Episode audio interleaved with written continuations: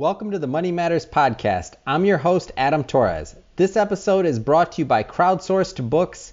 Crowdsourced Books provides you with all the resources you need to become a successful author. You can find out more by visiting crowdsourcedbooks.com. All right, now let's jump into the episode.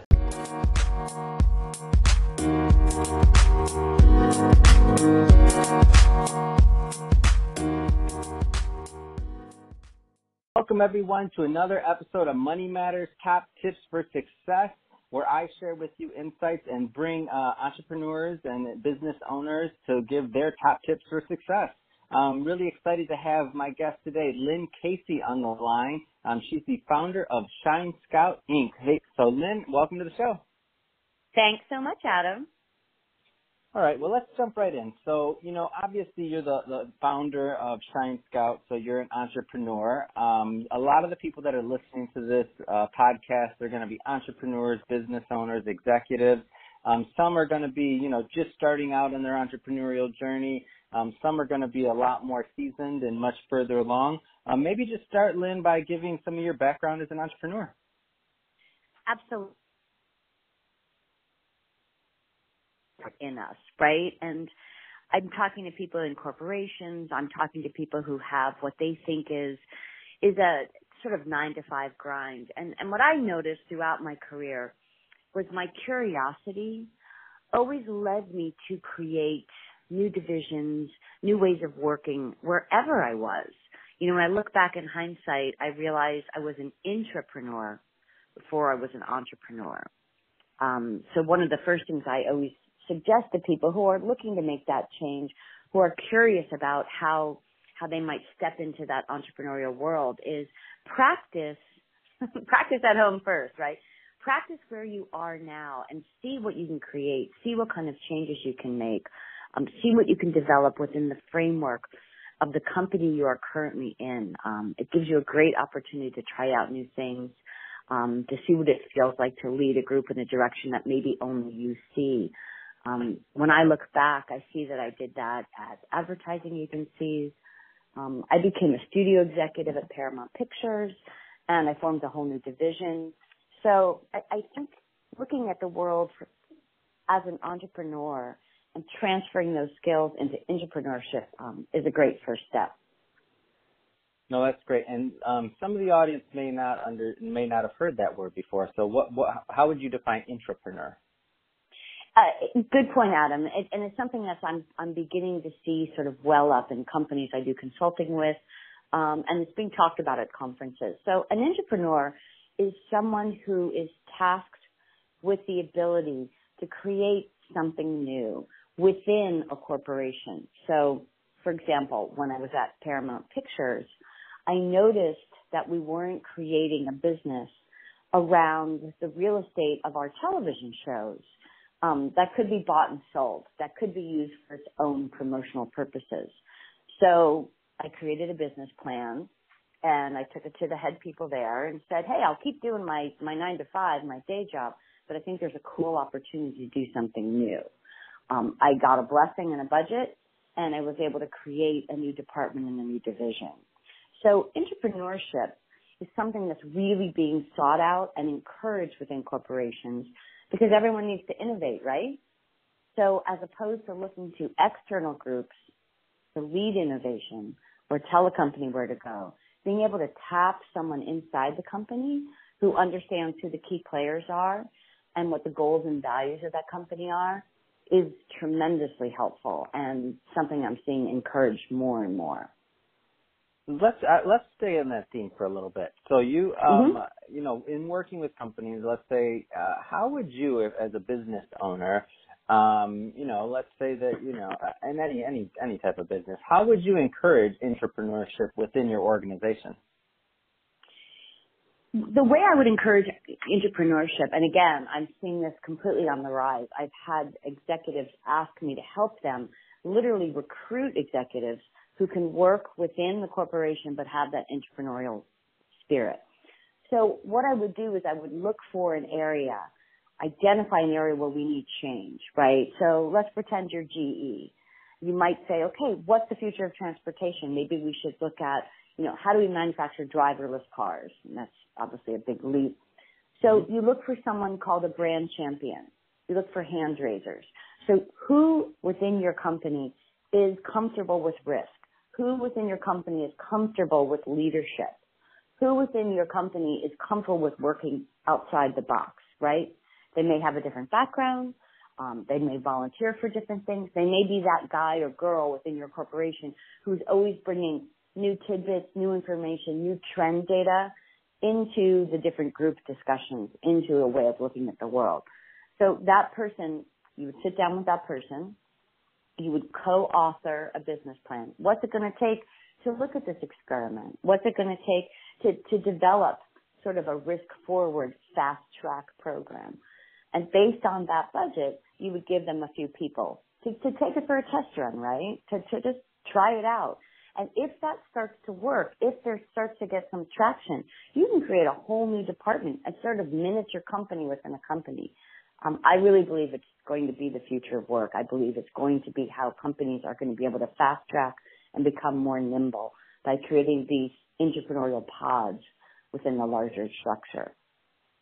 Yeah, that's a that's a trend that I've been seeing also, and I'll, I'll tell you what I think I've been seeing happen, and you correct me or let me know if I'm on the right track because I don't know. It's not my my specialty, but so in the past, if we think about the big conglomerates, right? It was a, mm-hmm. there was a board or there was some you know group of people on the top that basically um, drove innovation from the top down, and they dictated what um, what you know what uh, departments were going to open or be closed based off of profit margins, based off well a lot of different factors.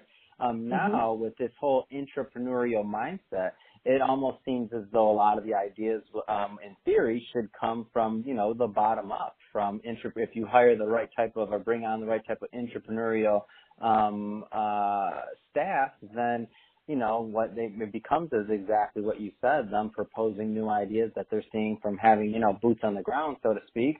And, um, and, you know, the, the top, the hierarchy, let's say, or the board are more kind of giving the yay or nay based on budgets and other larger things. But a lot of the ideas are going to be driven from, um, the, let's say, pods as you, as you called them. Is that, am I off? Am I on? What, what am I missing? No, I think you're exactly correct. And I'm, um, there's two things that are sort of forcing this new way of work, if you will. You know, one is this increasing hunger for rapid innovation and change, right? Mm-hmm. So the, the old way of doing that might have been acquisition, right? Okay, we need we need a group within the company that does a, a certain level of, of high technology thinking. So we'll buy a technology firm, right? We'll buy a group of, of technology experts. How much better to home grow that group so that way you sort of populate within your company a whole new way of thinking. So that's going to allow for future nimbleness and future vision if that group exists within your corporation. Um, there's a number of consulting companies right now. I actually consult with one, uh, Bionic out of New York City, that goes into companies to teach them how to do this, teach them how to budget, teach them how to practice the art of, you know, fast failure, um, and that sort of lean startup mentality, and to deputize brand champions within corporations um, to lead these sort of mini charges, if you will.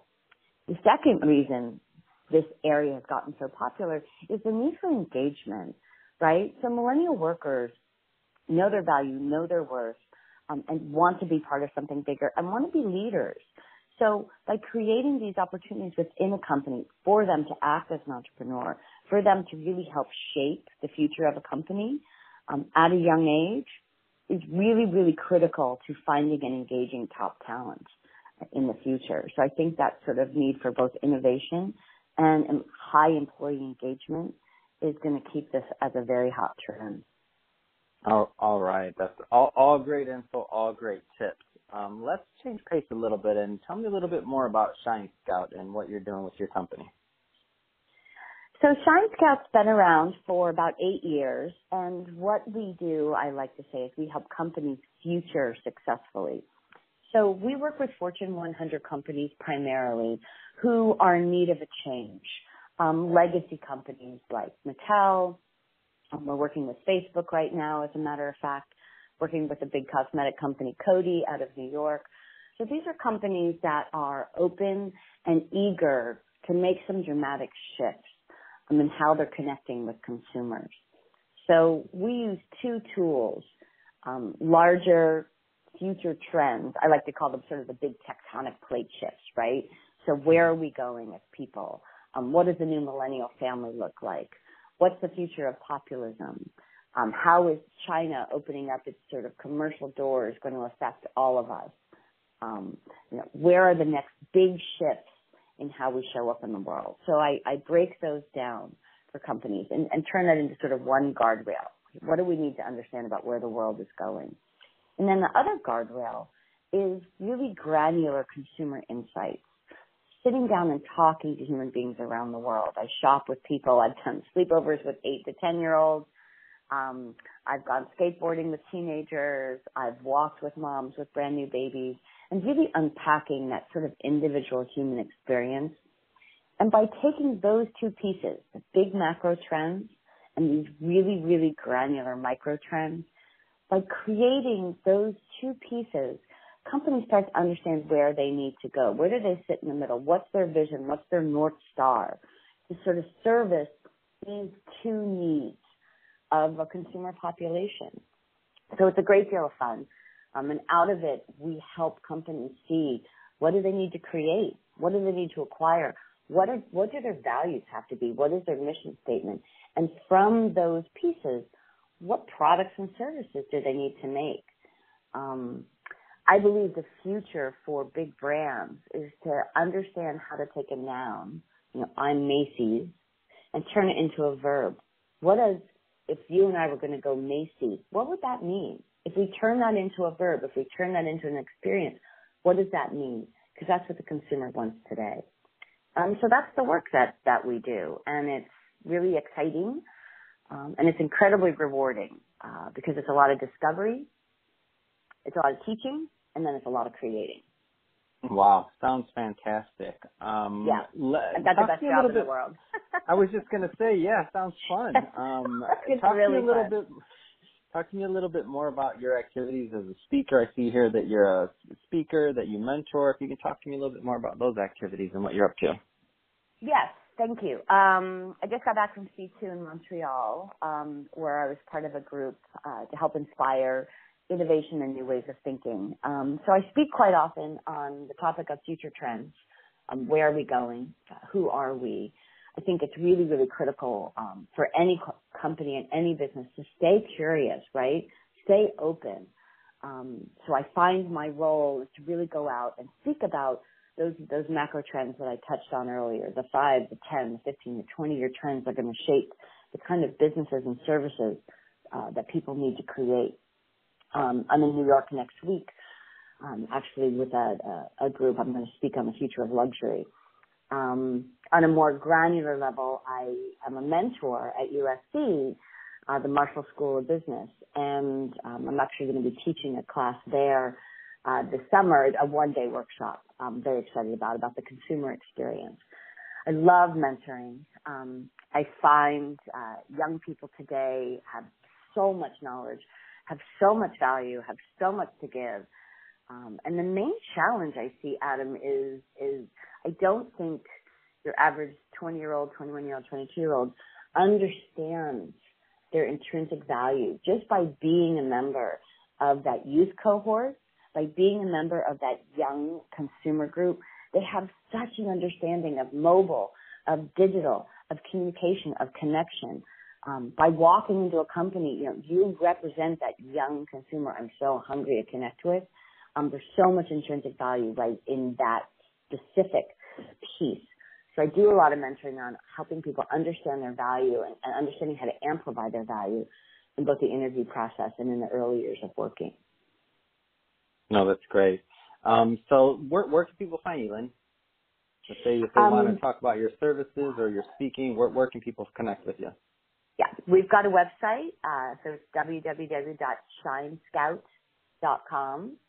We're always looking for the light at Shine Scout or they can reach out to me directly at lynn, L-Y-N-N, at shinescout.com. All right, Lynn. Well, hey, um, lots of knowledge, lots of tips you gave today. I really appreciate you coming on the show and uh, um, have a wonderful day. Thank you. All right. Thanks so much for having me, Adam. Have a great June.